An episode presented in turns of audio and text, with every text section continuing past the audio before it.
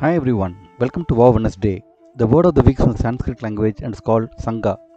Sangha simply means a community, a gathering, an association, or an assembly of people.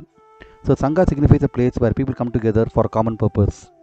We all know that humans are social animals and we all have the innate desire to connect with people.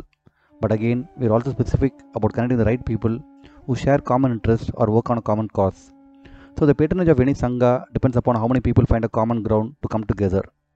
A Sangha helps people to come together in pursuit of their personal goals. By connecting with like minded aspirants, the members of the group find the needed support, guidance, and motivation. It helps individuals to stay committed to the track which they might otherwise find difficult if they had to do it alone. Sangha not only brings in a sense of belonging but also a sense of responsibility and accountability which makes members of the group put their best effort. A sense of soft competition motivates the group members to do their best. So there are many good reasons to start a Sangha or be a part of a Sangha which is in alignment with what one wants to achieve. For instance, if you're interested in doing social service, we can be a part of any of the social service organizations like Rotary Club, Lions Club, who do a number of service projects that benefit the less fortunate and needy people. If you're committed to care for the environment, we can contribute our efforts by being a part of an eco club or any wildlife conservation movement.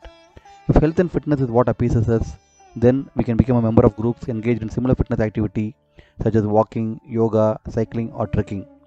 If we wish to develop our business network and be updated on the business trends, we can choose to be a member of any business organization such as CII, BNI, Chamber of Commerce, etc. In the virtual world today, Sangha also takes the form of Facebook groups or WhatsApp groups. There are many active groups discussing on a wide variety of things such as books, art, literature, philosophy, and so many more.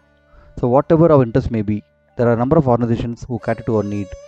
Sangha brings in the advantage of positive synergy, wherein the whole is greater than the sum of the parts. In other words, the benefit of cooperative effort can have a much larger impact than people doing things on their own. Ultimately, a Sangha can have a positive impact in your life. So decide on what you want to achieve and harness the power of Sangha. Thank you for listening. Have a wonderful day.